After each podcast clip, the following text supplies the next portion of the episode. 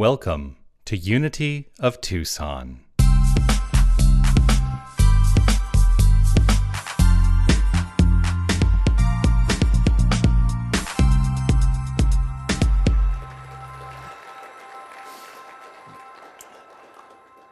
I'm not going to ask for a show of hands to say for who was that for whom was that a flashback to a time. I mean, it's a flashback for each and every one of us, right? Um, even those of us who were not alive when the song was very, very popular. Um, so that gives you a hint as to the era in which I was born. It was not the 60s. It was the 70s. I was born in the 70s. Oh, but you know, that song, uh, in many ways, is so representative of the tone of the 60s. And frankly, you know, there was a movie that I think about, right? I've been thinking about it a lot right now. I actually never saw the movie, but it was, there was a heavy rotation in advertisement in 1989 uh, around this movie. And, you know, the thing is, I looked it up and I didn't write it down, and I can't remember what the movie was called. But in the advertising, part of the point of uh, one of the characters comes out and says, Hey, man, the 90s are going to make the 60s look like the 50s. And the 90s did not do that by any stretch of the imagination. But I look at the world we're living in right now, and sometimes it feels like maybe. you know, we're revisiting, we're in a cycle of revisiting some of the challenges that, uh, you know, maybe had not been resolved. But here's the thing I know we are the point of change. We are the point of change. That I know. We are not relegated to living in a challenging world. In the song, it says, You hold the key to love and fear in your trembling hand.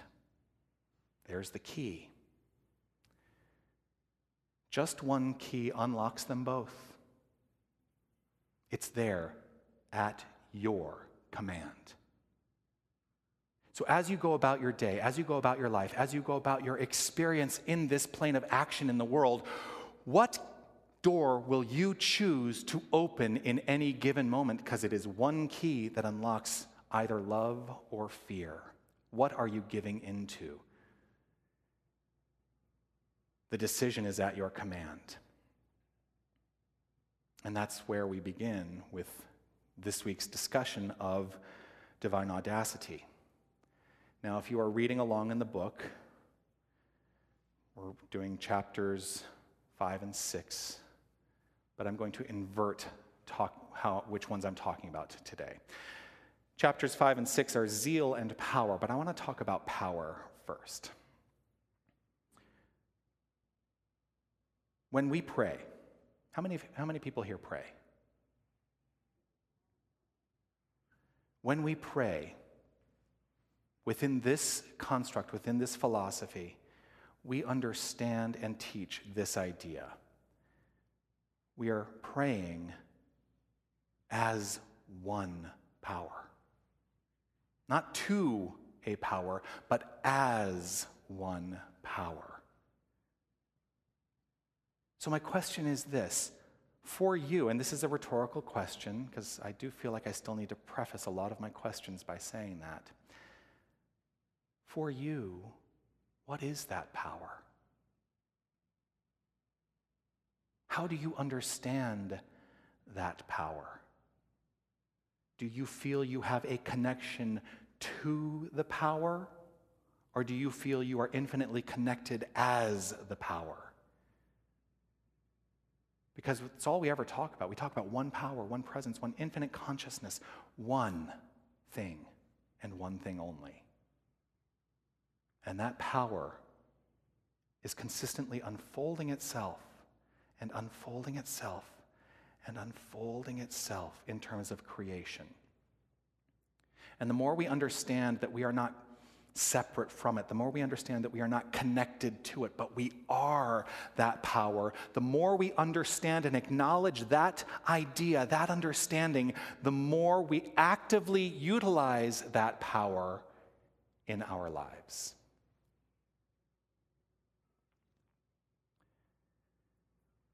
There is only one power of creation. So I'm taking this course right now. It's, I've talked about it briefly. It's a 40 week course of study. And it's given this kind of nebulous name. It's just called Advanced Consciousness Studies. What else are you going to call it? Like, we're talking about some of the headier concepts first from an intellectual understanding, but then saying, how do we take this intellectual understanding and actually utilize it in our lives? So I've been in this course, it's every Thursday night, and, and we, meet, we meet for three hours on Zoom every Thursday night.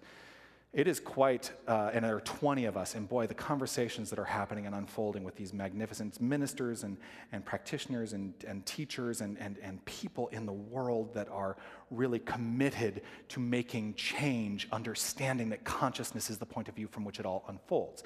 So let us consider consciousness from the point of view that we have recently been discussing in this course. Consciousness creates. That's it. That's all we're talking about for the last two, two months so far. But we're understanding it and we're learning it from the work of uh, quantum physicists right now. And in quantum physics, what has been proposed to us is this what we perceive as creation, what we perceive as the physical body, the elements of physicality, are simply collapsing waves of potential. I know it's a lot, right? It's like that all that exists as consciousness is potential. And the reason potential comes into expression in time and space is because it collapses based on an idea of observation that once we decide something exists, it must be. Sounds like a philosophy that I have committed myself to understanding over the course of time. It's, a, it's real heady stuff, but they are doing experiments in quantum physics and quantum theory, and essentially they are proving new thought. It's the magnificent cycle of experience and expression that understands that there is no limitation except the limitation we create in our own minds. You know, the Fillmores knew it, Emily Cady knew it, Ernest Holmes knew it, Nona Brooks and Malinda Cramer knew it, Thomas Troward knew it. If you go all the way back to Anton Mesmer, who do you know who Anton Mesmer is? Not everybody knows who Anton Mesmer is. So Anton Mesmer is really, if you trace back the, uh, the fundamental roots of the New Thought teaching, you're going to find a gentleman named Anton Mesmer, who was a clockmaker, and he came up with this idea of now it's called it's, it's a funny name called animal magnetism, that essentially everything that exists in form is the construct of an idea, and we can manipulate and affect form through our mind. Sound familiar? So we're going back centuries at this point to Anton Mesmer. Now, his name may be familiar to you because that is where we get the word mesmerism, mesmerizing, because that is an effect and expression experience of the mind.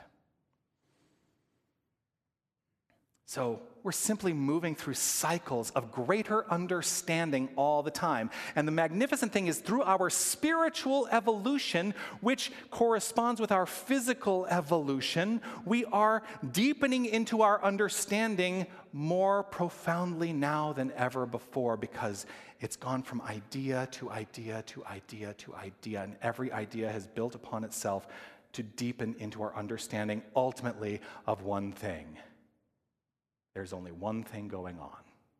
That's it.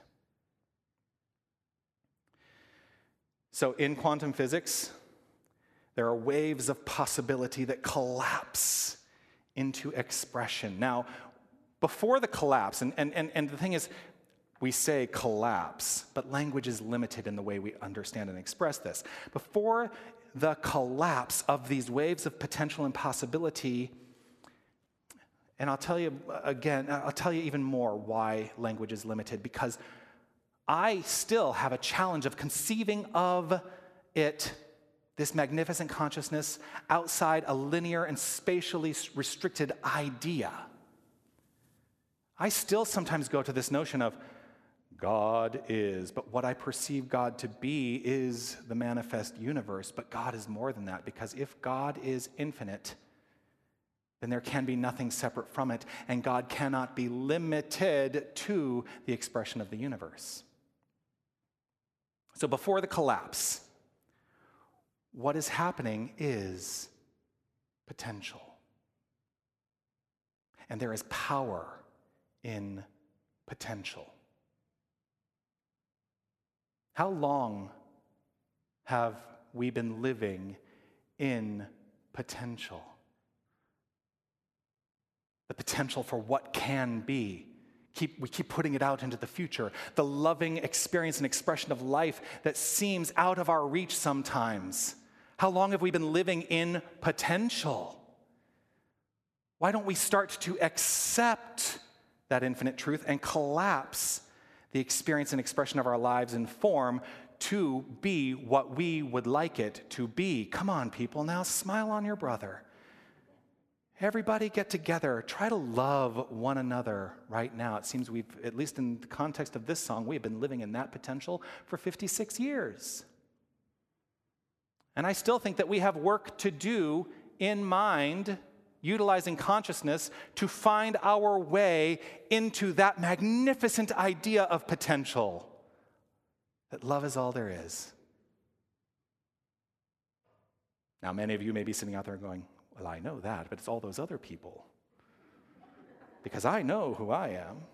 But all those other people, they're the ones who need to open their eyes up and be something and I'm going to challenge you on that and say, no. Your only role and responsibility is to not worry about the way other people are showing up to be the most magnificent expression of loving potential you can be. Because here's what happens just like the infinite flame of peace is reflected from within each and every one of us, the infinite flame of love is reflected from within each and every one of us, and it transmutes itself into experience, and we cannot help but make other people, and it's not about making other people through power or force, but we cannot help but affect other people into a greater understanding and expression of their inherent divinity. Not because we are saying to them, you must know who you are, but because we are living that infinite power and potential ourselves. It's like when Harry met Sally. And I know I use this all the time, but it, it works. It's when Harry met Sally. People look at you and they'll say, I'll have what they're having. Get it?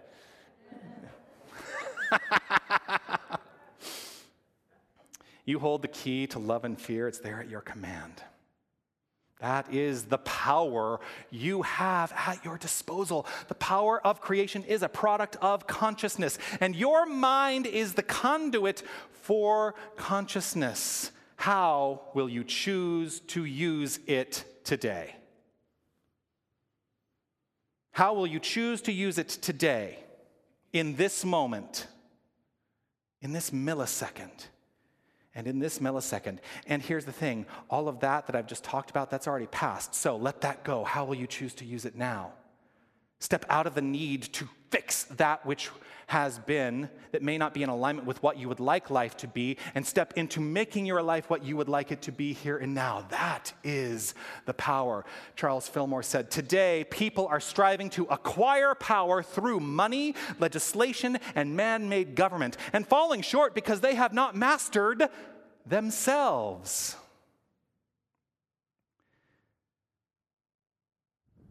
I really do. No, I'm not getting partisan and I'm not choosing to get political except to say that we have a choice in front of us coming up this Tuesday. Now, some of us may have already made our choices in relationship to the election. And I'm not here to tell you to do any one thing or vote any one way or to express other than what is true for you at the core of your heart that is in alignment with love. If I'm going to offer anything, to say that let your decision be guided by love because the election in the United States is a reflection of consciousness because there is nothing separate from consciousness. And so we are making a collective decision in this country to determine how we would like to proceed. Who will you be in that decision?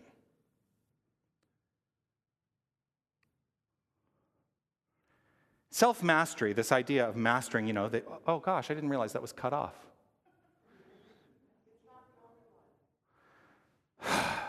All right. I thought I was making them okay. well, you get it, right?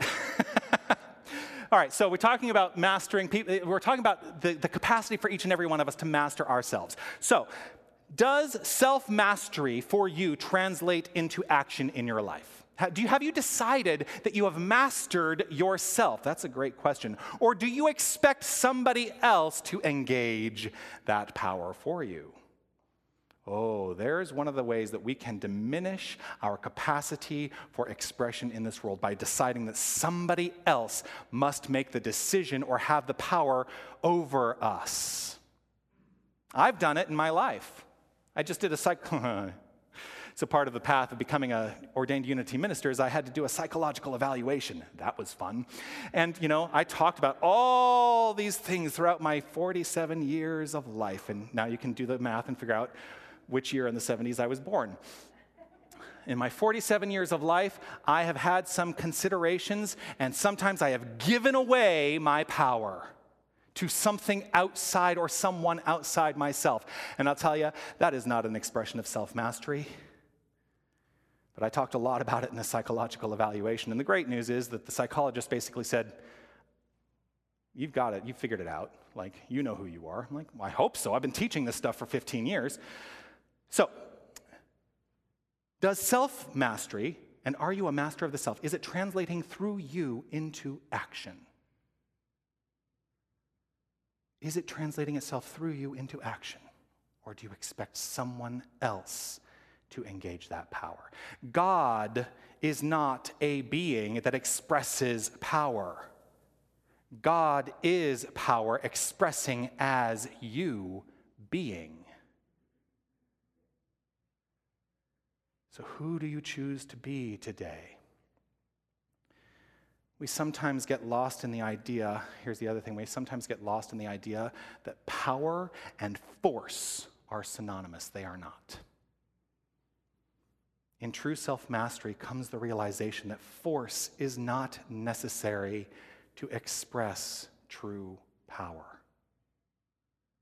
I talked a little bit about it last week willpower as opposed to allowing divine will. Willpower is the engagement of force. It is not necessary. Knowing who you are is a powerful place to be, it is a powerful stance to take.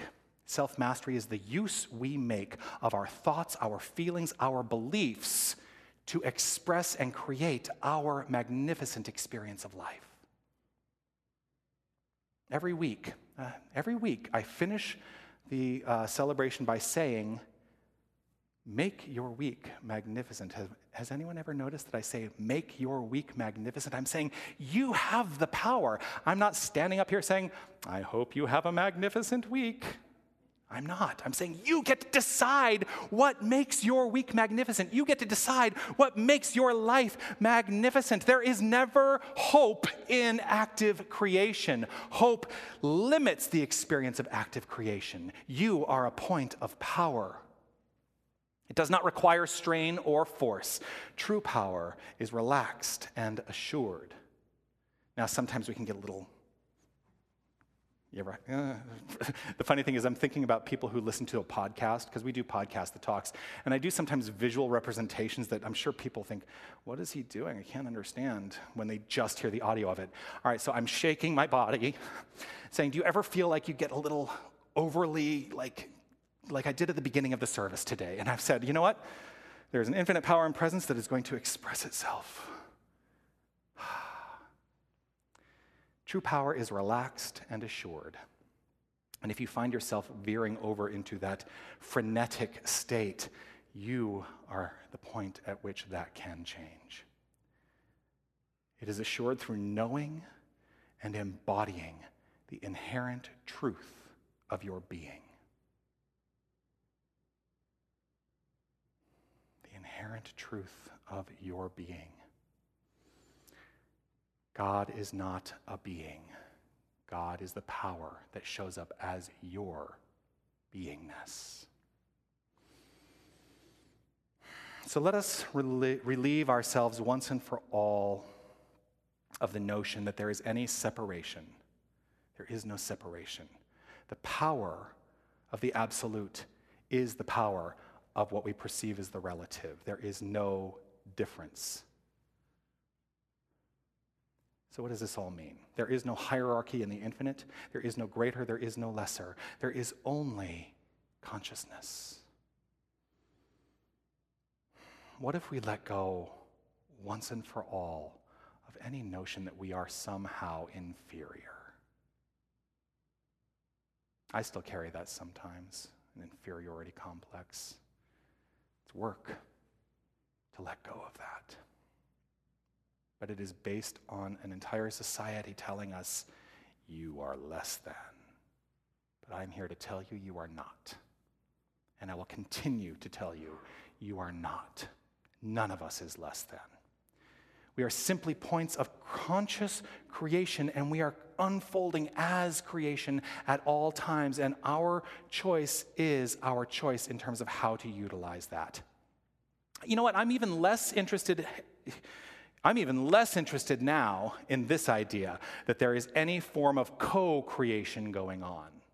Because that's another way that we structure the idea of creation. We say we are co creating with God. But if that's who you are, if that is your core identity, there can be no co creation. You are the creator of your life experience. I create my life and I harvest the good. This is something I can get behind with some enthusiasm. I can. I really can. I, I, can sense when I think about this idea that I am harvesting my good, that I am the infinite power and presence of creation unfolding itself magnificently. I can sense that fire in the belly in relationship to the power of I am. I am. That is what takes us back to the previous chapter zeal. Let's start with this cut off. sort of. You can still make, actually, it's, it's still mostly there. As is true with all of our spiritual abilities, zeal is natural to us. Spiritual zeal is the harnessing of enthusiasm as a propellant into purposeful living. I want to really point out zeal is natural to us. That's an important understanding. We do not have to create zeal. We do not have to create enthusiasm. We do not have to create that fire in the belly. It naturally exists as each and every one of us. We have not shown up on this plane of action merely to be. It begs for me this question When have I and when do I relinquish my zeal for life and why? Maybe that's a question that will work for you if you ask yourself that. The only, now here's what I have come up with, because I do have an answer for myself. You get to decide the answer for yourself. The only time I relinquish my zeal, my enthusiasm, my fire in the belly is when I forget who I am. That's what I've really distilled it down to. When I forget who I am, I can be dragged in any number of directions and I lose the understanding of that enthusiasm in my core and I start believing in the supremacy of stuff. On Friday, this past Friday, I did a full day silent retreat. Just myself. I came here, there was nobody here. You know, the offices are closed on Friday. I came here, I sat in the prayer room all day long. I walked the labyrinth a few times, I walked the meditation path a few times. But I allowed myself to spend the entire day in silence. And I'll tell you, the hardest part of that was not looking at my phone. I have re- relinquished some aspect of my enthusiasm for life by thinking that there is power in what I can read on my phone.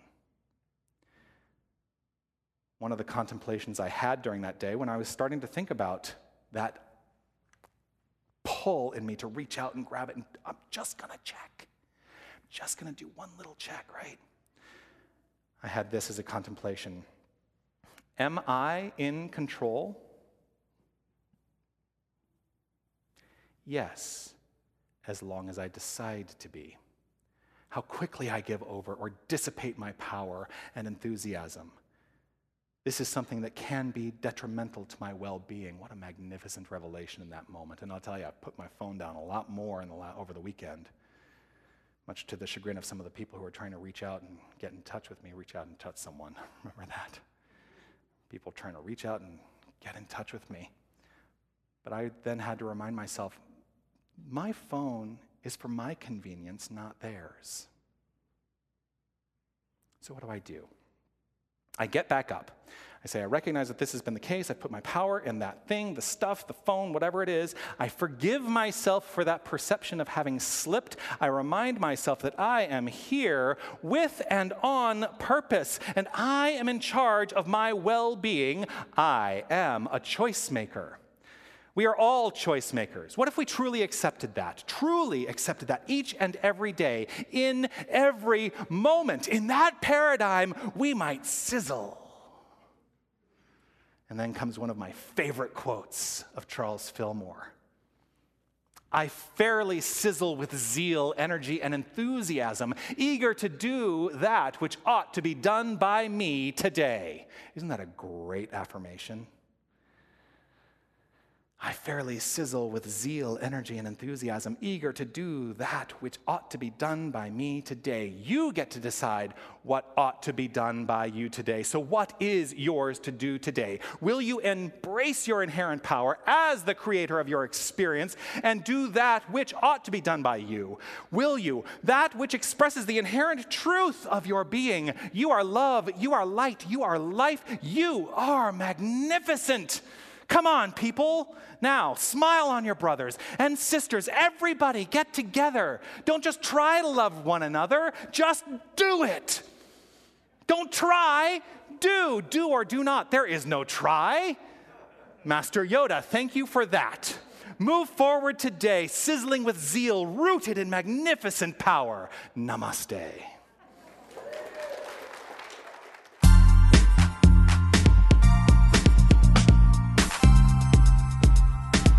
Hi, this is Reverend Jonathan Zenz, and I want to thank you for listening to the podcast of my Sunday message. Your financial support will ensure that we can continue to offer this as an option for inspiration. You can make your tax deductible contribution in any amount on our website, unitytucson.com. Once again, thank you for listening. You are magnificent. Namaste.